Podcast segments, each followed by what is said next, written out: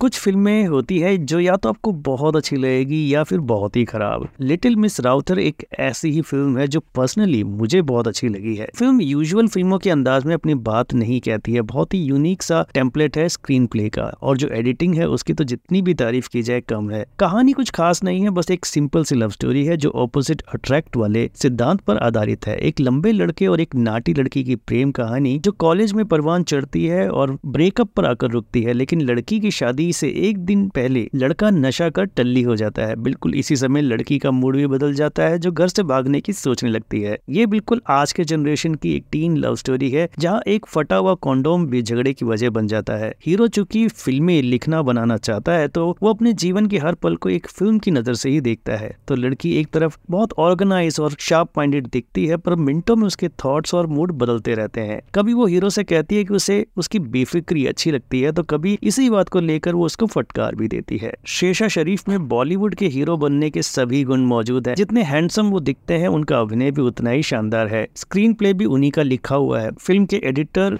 संगीत प्रताप ने फ़िल्म में एक इम्पोर्टेंट रोल भी किया है और इस काम को भी बहुत ही बाखूबी अंजाम दिया है। गौरी किशन दिल जीत लेती है कसम से। कुल मिलाकर लिटिल मिस राउथर उनको ज़रूर अच्छी लगेगी, जिन्होंने ज़िंदगी में कभी ना कभी किसी से टूट कर प्यार किया है। लिटिल मिस राउथर को फ़िल्म की बात की रेटिंग रहेगी थ्री पॉइंट फाइव स्टार्स की।